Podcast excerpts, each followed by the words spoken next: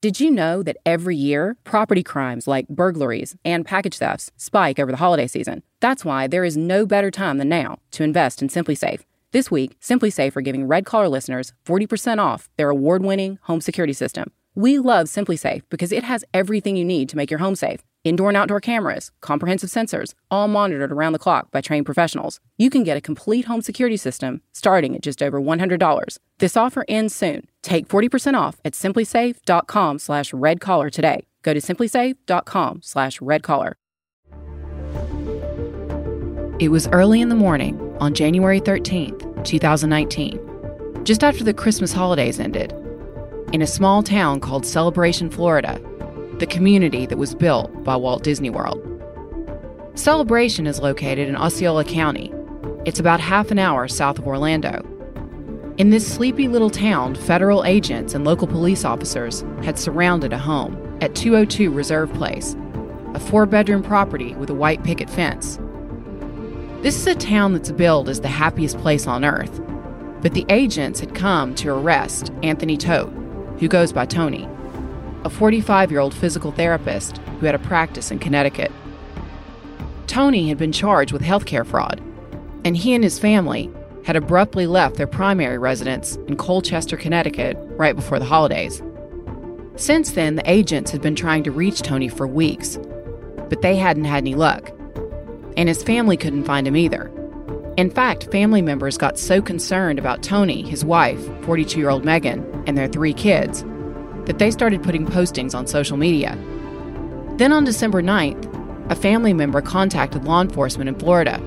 She asked officers to do a welfare check on the house. She said she'd been told that the family had the flu, and she hadn't heard from them in two days.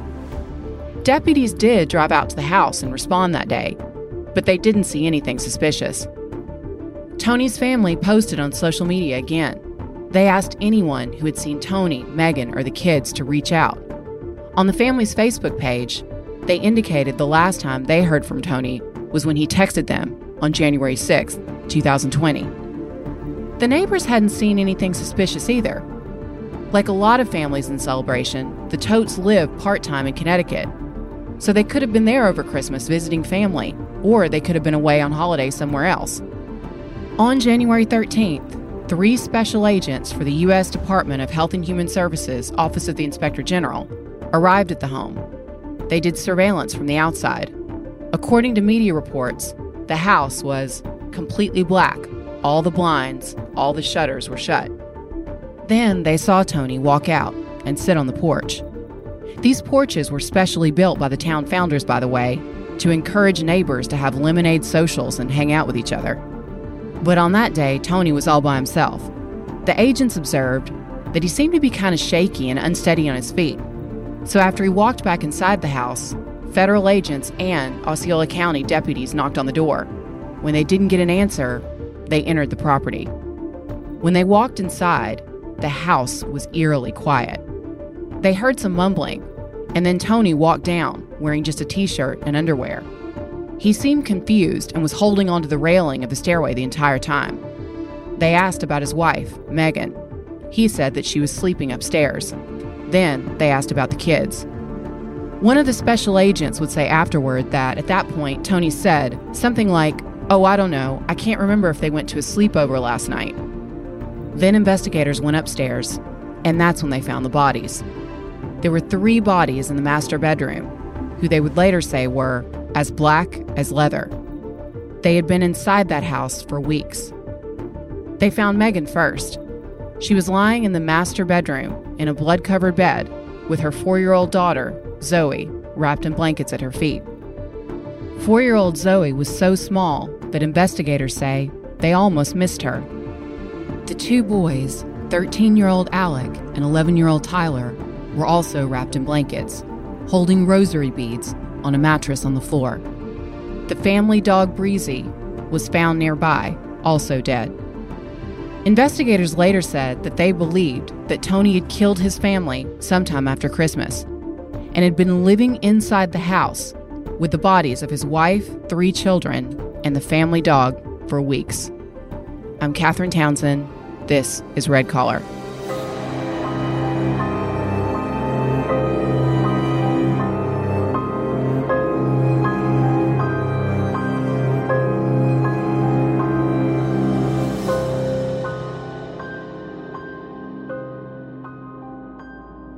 The story about a family massacre and mummified bodies being found in a picturesque house just minutes from Disney World shocked the world. I've got to say, I've been doing this job for a long time. I've read about thousands of cases, and not many cases give me nightmares, but this is definitely one of them. Looking at the captions next to the pictures that were taken just days before these murders is absolutely heartbreaking. There are pictures of Alexander and Tyler posing with certificates of achievement after performing at the holiday concert. Those two boys are smiling and proudly holding their certificates, and then the youngest daughter, Zoe, is at a pageant dressed up as a baby elephant. There's just no hint of the horror that's going to come. When the story broke, the world's attention was focused on the small town where Walt Disney spent $4 billion custom building a fantasy town in the 1990s. It started back in 1995 when the Walt Disney Company hosted a lottery where thousands of people turned in deposits of $1,000 each for a chance to be a homeowner in celebration. Celebration was a big deal back in the 90s. According to the Mirror newspaper, the original sales brochure wrote, There once was a place where neighbors greeted neighbors in the quiet of summer twilight, where children chased fireflies, and porch swings provided easy refuge from the cares of the day. The movie house showed cartoons on Saturday, the grocery store delivered, and there was one teacher who always knew you had that special something. Remember that place? It sounded absolutely perfect, but of course, the reality was far different. First of all, the local public school ended up being very progressive, and at first, they mixed different grades together. They received a lot of criticism for their teaching methods. Back then, I remember reading that residents had to agree to follow a strict set of rules to live there. The rule book was something like 160 pages in all, and it had things like homes can only be painted in one of four approved pastel colors. No house can have more than two cars on the street. And the blinds or curtains had to be white on the outside, and they had to be the exact approved shade of white. This is a place where people get into trouble because their grass is too long or they have pink flamingos in their yard. So a mass murder just absolutely shocked the town. The population there is pretty homogenous. There are just over 9,000 residents in Celebration. The town's median age is 41.3 years old, so it's a lot of couples with young families or second homes in Florida. It's mostly white and skews pretty conservative. The median income is around $83,000. Home values are around $400,000. A lot of people who move down here love the fact that the whole town is walkable, which is definitely not the case in a lot of the state of Florida. Anyway, by 2003, Disney had sold the town to a private equity firm. They don't actually own Celebration anymore, but their influence can still be felt throughout the town. These were only the second high profile murders in the town ever. The first murder in celebration happened in 2010, and it was big news back then. In November 2010, a 58 year old man named Matteo Giovenditto, who lived alone with his chihuahua, Lucy, was strangled with a shoelace and bludgeoned to death with an axe. A 30 year old man who was homeless at the time was arrested, convicted, and received a life sentence for this murder. I remember at the time, media reports made a point of calling the murder suspect a transient. So the implication is he was a bad person, he wasn't from there. Then he told police that Matteo had tried to sexually assault him. At that point, he lost control, became enraged, and attacked and killed him. Now, true crime fans know that this is sometimes a story that's told to get more sympathy from a potential defendant. But in this case, it may have been true. Because after the murder, some of Matteo's former students came forward and claimed that he had molested them after inviting them to sleepovers at his house. So much for the theory that nothing bad can happen in celebration. Police were doing forensic testing on the bodies of Alexander, Tyler, Zoe, and Megan Todt. Testing confirmed that the bodies had been inside that house with Tony, rotting for at least two weeks. Investigators were working on the theory that the killings probably happened sometime in late December. And in trying to piece together this timeline, they talked to Tony and Megan's family members. In the days leading up to Christmas, Tony had told Megan's aunt, Cindy Kopko, not to worry if she didn't hear from the family for a little while. He said the couple and the kids were going on a trip to St. Augustine, Florida, and wouldn't be reachable. He told other people around that time that Megan had lost her phone. Now, Cindy Kopko told the Hartford Courant that Tony had lied, and she now wonders if the texts she got from Megan were really sent by Tony, that he'd sent them after Megan was dead.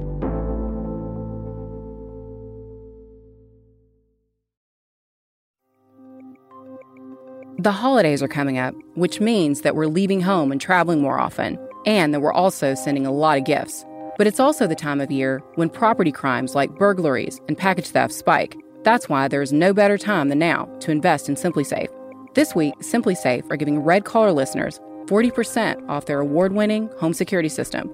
We love SimpliSafe because it has everything you need to make your home safe indoor and outdoor cameras, comprehensive sensors, all monitored around the clock by trained professionals who send help the instant you need it. It was even named Best Home Security Systems of 2021 by US News and World Report.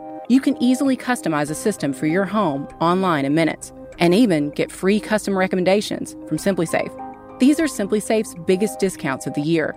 You can get a complete home security system starting at just over $100. There are no long term contracts or commitments. It's a really easy way to start feeling a bit more peace of mind. This offer ends soon. Take 40% off at simplisafe.com slash redcollar today. Go to simplisafe.com slash redcollar.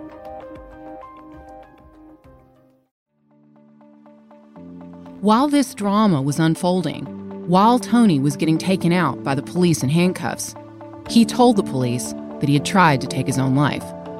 He said that he took a lot of Benadryl to try to kill himself. However, doctors examined him at the hospital and he ended up being fine. The sheriff at the time, Russ Gibson, said Anthony has cooperated with the investigation and he confessed to killing wife Megan Todt and their three children. Anthony also killed their family dog, Breezy. Now, at this point, police have their suspect in custody, but everyone, the police, press, and family, are wondering what could have caused a seemingly normal family man to snap like that and murder his wife and three children? Tony was a physical therapist who worked in Connecticut, but the family had a second home in celebration. They plastered pictures on Facebook that appear to show a happy family. One from Christmas has Megan and the three kids in matching sweaters with Tony smiling beside them. According to public records, the family had purchased the house in Colchester, Connecticut in 2006. So, of course, reporters went up to Colchester and people there told them that Tony was very well respected and considered to be a good physical therapist. Everyone really seemed to like the family. According to her online profile, Megan was from Connecticut originally. She went to school at Sacred Heart University, the same school Tony went to. Megan also had a license to practice physical therapy in Connecticut, she was listed as an owner of the company, Family Physical Therapy, on LinkedIn, the name of Tony's company. But friends and family say that her primary job was being a mom. She stayed at home, did things like crafting and cooking from scratch, and was completely devoted to her kids. She homeschooled all of them. Tony was involved in a lot of activities in Colchester. He coached soccer, and actually, in his clinic, treated a lot of student athletes as a physical therapist. The New Haven Register talked about a photo that was posted of Tony and his family in 2016, and a comment on that photo that appeared to have been written by him. One that read, I am truly just blessed beyond words. The New Haven Register also interviewed someone who said that she went to Sacred Heart University with Tony and Megan. She said that they were high school sweethearts and said that Megan seemed to be kind hearted and happy. She said, quote, she was the type of person who had it all, yet was humble. Tony was a residential advisor for the townhouses I lived in, and he was always there to offer help or advice to all the residents with roommate conflicts, what have you. He was just an all around people person. They adored each other. End quote. So Tony's routine was that he would work in Connecticut at his physical therapy practice, Family Physical Therapy, in Colchester from Monday to Friday. Then, on the weekends, he would fly down to Florida to spend time with his family. The autopsies of Megan and the kids showed that the family were killed by unspecified violence, combined with overdoses of Benadryl. In Megan's autopsy notes, the medical examiner wrote Based upon the circumstances as currently known, the autopsy findings with toxicology analysis, the cause of death was homicidal violence of unspecified means in association with diphenhydramine toxicity. They had also all been stabbed. Alex and Tyler each had a single stab wound to the stomach, while Megan had two stab wounds to her lower stomach. Investigators believed all three of them, Megan, Alex, and Tyler, had been poisoned with Benadryl. The mystery was Tony and Megan's four year old daughter, Zoe. The toxicology report did show a non fatal amount of Benadryl in her system, but she had no other visible injuries. Still, the bodies had been inside that home for a long time. So long that investigators weren't able to use blood for toxicology tests.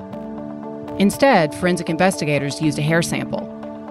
They found that the liver, brain, and chest fluid also tested positive for the chemical found in Benadryl. So the cause of death seemed relatively straightforward, and they had their suspects in custody. Now detectives had to figure out why this happened. To do that, they started taking a closer look into Tony and Megan's finances. On the surface, Tony and his family seemed to be living the American dream. They had three beautiful kids a thriving therapy practice, and two homes. Tony's physical therapy practice in Colchester was called Family Practice Therapy. It's also listed in business records as Performance Edge Sports LLC. He had two locations in Colchester. But behind all the glowing reviews for his physical therapy, the truth was that Tony's finances were falling apart. He had recently been through bankruptcy proceedings and had listed $1,500 in assets and $200,000 in debt. And the reality was even worse. According to the Hartford Courant, around Thanksgiving, one of Tony's locations closed suddenly. Patients would go for their appointments, and they found a sign on the door saying that he was away. The whole thing was very abrupt. When his physical therapy license expired in September 2019, Tony failed to renew it. Still, during that fall, Tony did maintain his facade. One of his longtime patients talked to News Channel Fox 61 after the murders. He said the last time that he saw Tony for physical therapy, which was right before he and his family permanently moved to Florida, he was less talkative than usual. Like something could be wrong, but he said he could have never imagined that Tony's troubles would lead to anything like this. Tony and his family were leasing the home in celebration, but according to court documents, eviction proceedings involving their Florida home had already started as well. On December 26th, right after Christmas, there was an eviction notice filed in a Florida court for the Todt family home in celebration. According to the documents, the Todts had signed a one year lease in May 2019, but they had missed their December payment of more than $4,000. HHS Special Agent Jeffrey Anderson said that the Inspector General and the FBI had been investigating Tony since April 2019. He said that they had been investigating allegations that Todt and Family Physical Therapy are engaged in a healthcare fraud scheme involving the submission of fraudulent claims for physical therapy sessions to the Connecticut Medicaid program and to private health insurance plans, including Anthem Blue Cross Blue Shield, for physical therapy services that were not, in fact, rendered to patients. So, in short, Tony would bill Medicaid for tens of thousands of dollars worth of appointments that never took place. He also allegedly took the money that he got from those fake appointments and used it to borrow more money. He took out a series of more than 20 short term, high interest loans, according to a federal affidavit. And investigators say that right after they arrested Tony, he admitted that he had committed fraud. The affidavit read, in part, Todt stated that he kept having to bill for services that were not rendered to keep pace with the personal loans that he took out. When asked if he was living above his means, Todt replied, That's the best way to put it. When the agents asked Todt if his wife, Megan, knew about his fraudulent billing practices, Todt responded, No, only me. So, whether his patients were covered by Medicaid or private insurance, Tony would bill them for appointments they never had, or sometimes he would add extra appointments Sometimes they would have existing appointments with him, but if they had, say, two per week, Tony would bill insurance for five, and he would keep billing people even after he was no longer treating them. Investigators say that they found evidence that indicated to them that Tony's frauds could have been going back as far as 2015, but they really started cranking out their investigation in 2019. They talked to his patients and a lot of them ended up cooperating with the investigators. Some patients said they now lived out of state and they hadn't seen Tony in a long time, yet their insurance was still getting billed. So in August 2019, investigators conducted surveillance at both of Tony's office locations in Connecticut. On that day, both of those locations were closed, but Tony billed for 16 patients. He actually billed for 36 hours that day. I'm not sure how that's supposed to work in a 24 hour day, how you're able to provide 36 hours of therapy, but he did it. On top of the federal investigation, creditors were suing Tony. Three of them had just won judgments against him for over $500,000. His practice leased office space, and they stopped making payments in 2018. So by the time he left for Florida, he had his landlord, his commercial landlord, suing him for more than $15,000 in damages. Federal investigators finally confronted Tony with evidence of this fraud which they allege dated back to 2015. He initially denied the accusations. Federal investigators finally searched Tony's business, and they confronted him with the evidence of his fraud, which they said dated back to 2015. Initially, he denied everything, according to the unsealed affidavit, but then he did admit to adding stuff to patient billing. Then investigators say that he cut off all contact with them. He told them that he was getting an attorney but then they never heard from him again. Still, investigators were closing in on Tony. When they got to the Colchester office on January 7th, they found a notice to quit possession because of failure to pay $6,000 in back rent for December and January. By then, Tony had gone to Florida, but his financial troubles followed him. Meanwhile, in Osceola County, a lawsuit was filed against Tony and Megan, which alleged they had failed to pay rent on the reserve place home they owed more than $5,000. They were about to be officially evicted. Two days after the bodies of Tony's family were found, Russ Gibson told reporters that Tony had confessed to the killings. But then there was confusion about whether or not he had actually indicated that he was guilty of the murders. He was charged with four counts of first degree murder for the killings of his wife and children, and one count of animal cruelty for killing the dog. But while he was behind bars, at the Osceola County Sheriff's Department. Just a few weeks later, Tony had a change of heart. In a phone conversation with his sister and in a letter to his father, Robert Todt, Tony said that he was missing weeks of memory around the time of the killings. According to the Orlando Sentinel, he said he wasn't even there at the time of the murders. He blamed someone else.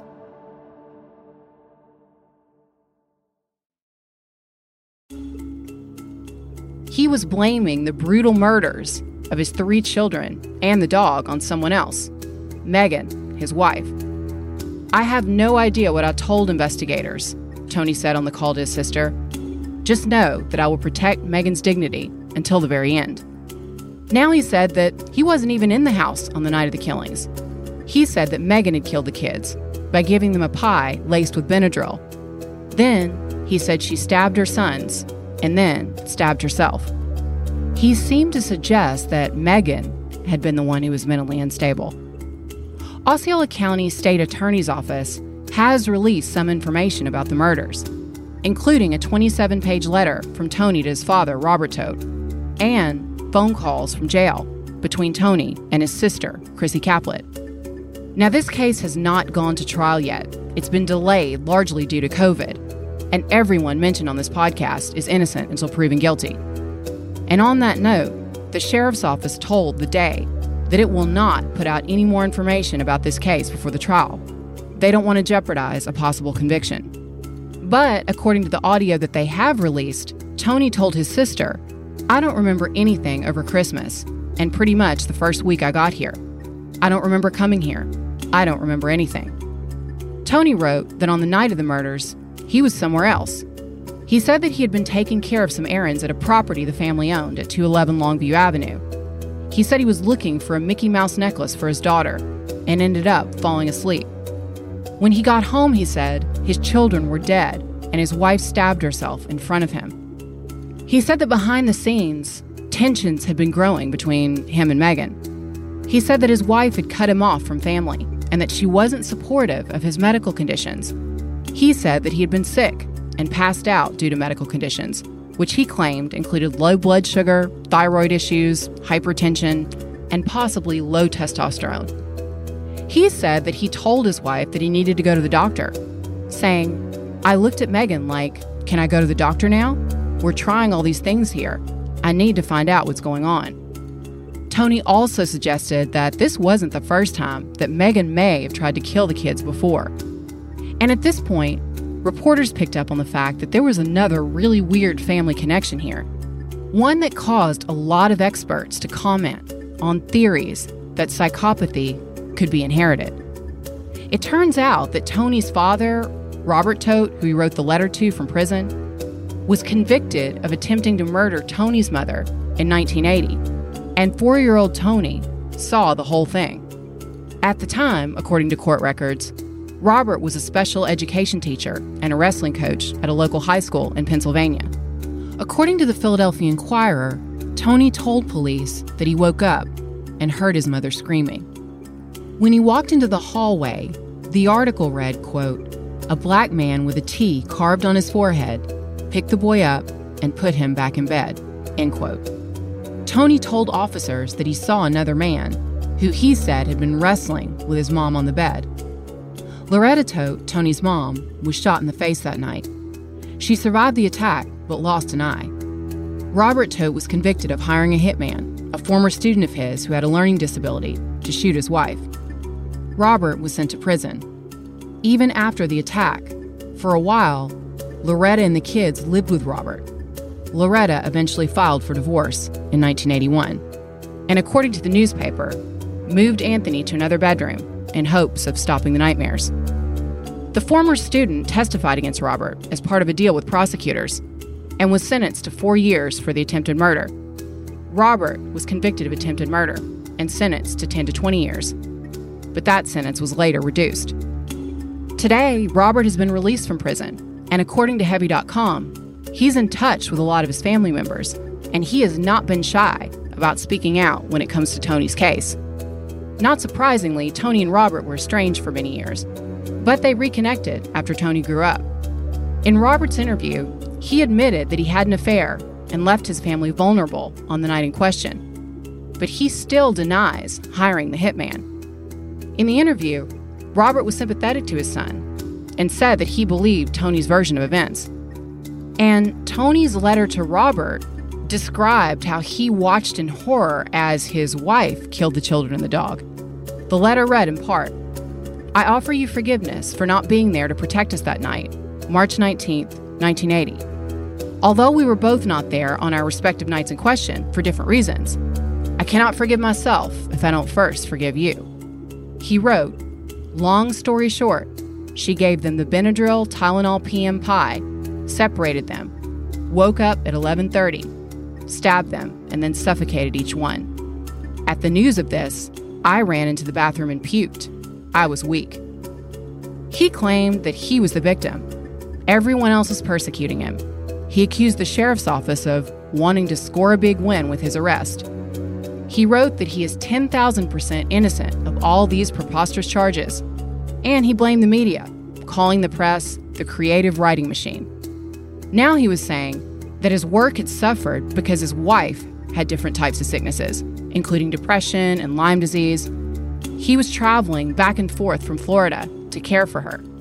So he said that it was his wife's illnesses and his desire to protect his kids, not the financial black hole that he was in, and the fact that his landlord and the feds were breathing down his neck. Those were the reasons for the abrupt departure to celebration. In November 2019, right after authorities reached out to him, he moved to Florida full time. In the letter to his father, Tony said that he went to the nearby condo the family owned to do some work. He said he meant to stay the night there, but ended up sleeping in his van. He said he returned the next morning to find Megan at the top of the stairs, saying she had murdered their children before she also killed herself. He said he then moved all four bodies to an upstairs bedroom, placed them in comfortable sleeping positions, and covered them with blankets for warmth and protection. He put rosary beads in the boys' hands. He said that he tried to take his own life at that point, but that he wasn't able to go through with it. He called it, quote, yet another thing that I sucked at, End quote. Since the killings, he said that he'd basically lost all his memory, living in kind of a fugue state. Now, there hasn't been much research done about family annihilators in general, mainly because, thankfully, it's a rare crime, around 23 cases per year. The Hartford Courant interviewed three different forensic experts who basically said that Tony didn't fit the pattern of family annihilators. But as we've seen with a lot of white collar and red collar cases, I think it's time to create some new categories for these guys. Because in a lot of ways, Tony's case is reminiscent of the Chris Watts case. The paper interviewed Professor Michelle Galeota, a forensic psychologist at John Jay College of Criminal Justice. She said that Tony didn't fit the profile because he didn't kill himself after killing his family and because he had a clean criminal history, charm, social skills, and didn't seem to have the capacity for extreme violence. She said Tony appeared to have traits that are frequently seen in white collar criminals. An article in Wired had more insight. I stayed up really late one night reading about family annihilators because these cases are just, they're the stuff of nightmares. An article in Wired by Katie Collins had more insight. They quoted a study that analyzed three decades of criminal reports of British murder cases. One of the paper's three authors was Professor David Wilson, director of the Center of Applied Criminology at Birmingham City University. They wrote a paper published in the Howard Journal of Criminal Justice, and this paper found that the most common trigger of familicide is the family breaking up, followed by financial trouble, honor killings, and mental illness. So they have four categories. The first category is what they call the self righteous killers. Basically, these are the guys who have a belief that the mother is somehow responsible for destroying the family. These are the ones who call their partners and say they're about to kill their children before killing themselves. Then there are what experts call the disappointed killers. These killings are brought on by a sense of shame caused by something the kids did. Honor killings fit into this category. Then there are the paranoid killers. These are the ones who really are detached from reality. They're often motivated by a desire to protect their family from a perceived threat. So, for example, they imagine that satanic forces are out to get the kids and they have to kill them to protect them. Finally, there are the anomic killers. These are the guys who see the family as a symbol of their own economic success. So, if they can't keep up the front, they have a bankruptcy or lose their job, the family is no longer an asset. They don't serve the killer's purposes anymore so they kill them before they lose everything. In a really sick way, it reminds me of how some people will destroy a car before the bank comes to repossess it. Tony seems to fit into this category. According to friends and family, there had been no signs there was any trouble in his marriage. He didn't have a history of jealousy or controlling behavior. There were no protective orders. There was no history of domestic violence. In fact, no one who reporters talked to disliked Tony or any of the family at all. The Connecticut Post did an interview with Dr. Neil Websdale, director of the National Domestic Violence Fatality Review Initiative. He told the newspaper, quote, roughly a quarter to a third of family annihilation cases appear to have financial problems at their root. Often what we see here is a deep sense of male shame, end quote. They talked to a forensic psychologist named N.G. Barrell, he basically said that people who commit these types of crimes have very distorted thinking. On the surface, they seem to be completely normal, but under the surface, they're desperate. Tony definitely appeared to fit into this category. He owed money on 20 loans with super high interest rates that were all coming due. He was being sued in court for tens of thousands of dollars by his landlord, and he had acknowledged committing major Medicaid fraud in his physical therapy practice, according to business records. By the way, Megan's family has said that there is absolutely no evidence that Megan ever had any history of harming her kids. They say these claims by Tony are ridiculous, that she would never do anything like that. She loved being a mother more than anything in the world, and she was absolutely devoted to her children. In fact, her friends believe she would have died to protect them, and that's what they believe happened. Police believe the same thing. Investigators say they think that Tony drugged all four family members with Benadryl before stabbing them to death. Though they don't know for sure, they believe that Zoe may have been suffocated, given the absence of any cuts or markings on her body. And as with so many red collar crimes, the trigger was the threat of discovery. Because until the Christmas holidays, Tony had managed to keep all of this from his wife. Even though the federal agents had been to his office, he told investigators that his wife Megan didn't know about the lenders or the creditors or the lawsuits. There's no evidence that prior to Christmas his wife had any idea what was going on. And when there was too much heat in Colchester, Connecticut, Tony went to Florida. But he had to have known that eventually the agents were going to come knocking on the door and his whole world would crumble. And since the kids and his wife didn't exist except as an extension of him and a reflection of his financial success, they had to go. Because Megan lived in Celebration, Florida with the children and they were homeschooled, he really was able to keep this scam going for a long time. But then the Connecticut therapist license expired and he didn't renew it. The agents came to his door, the lawsuits were piling up. And investigators believe that the loss of control finally put him over the edge. All of the events that happened before Christmas were things that he could keep secret. This wasn't a huge fraud case or embezzlement case that made headlines. So, this whole time, his wife was out Christmas shopping for the kids. She had no idea what was really going on.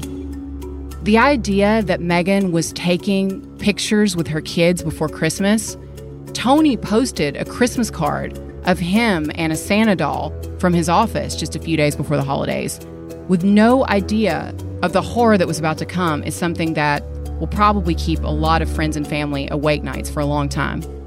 Tony is set to go to trial in September of 2021. Meanwhile, vigils have been held in Colchester in Celebration. Friends and neighbors try to process their shock. The condominium that the Todts owned on Longview Avenue, where Tony says he went the night of the murders, is still under his name, according to property records. But a lawsuit seeking to foreclose is ongoing.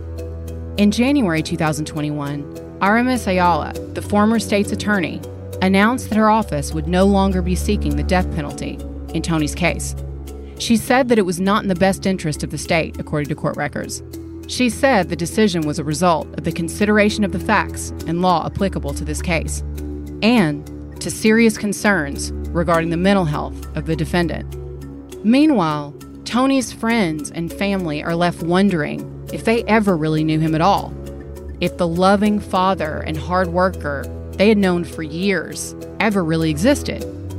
A former friend of Tony's, who said he'd known him for years, kind of summed everything up in a Reddit thread. He said at first he told himself that Tony couldn't have done that. First, he wrote, he told himself that it could have been a robbery gone wrong or a carbon monoxide poisoning. Even after Tony was arrested, the friend said he told himself that he loved his kids. There's no way he did anything to the kids. After the arrest, he thought maybe it was some kind of setup. After all, they always look at the father, right? After the evidence came out, the friend wrote, I keep hoping they'll say something like, oh, he was a schizophrenic, he was on bath salts, he had a psychotic break. I think it's because it distances him from the crime, and for some reason, that makes me feel a tiny bit better about it. I keep reading people say that he should get the death penalty, my first instinct is to defend him because of who I, well, thought he was. And then I remember.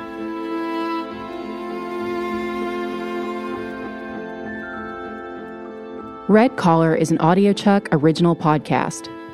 Research and writing by me, Catherine Townsend, with production assistance from Melissa Gostola and Resonate Recordings. You can find all of our source material for this episode on our website, redcollarpodcast.com. So, what do you think, Chuck? Do you approve?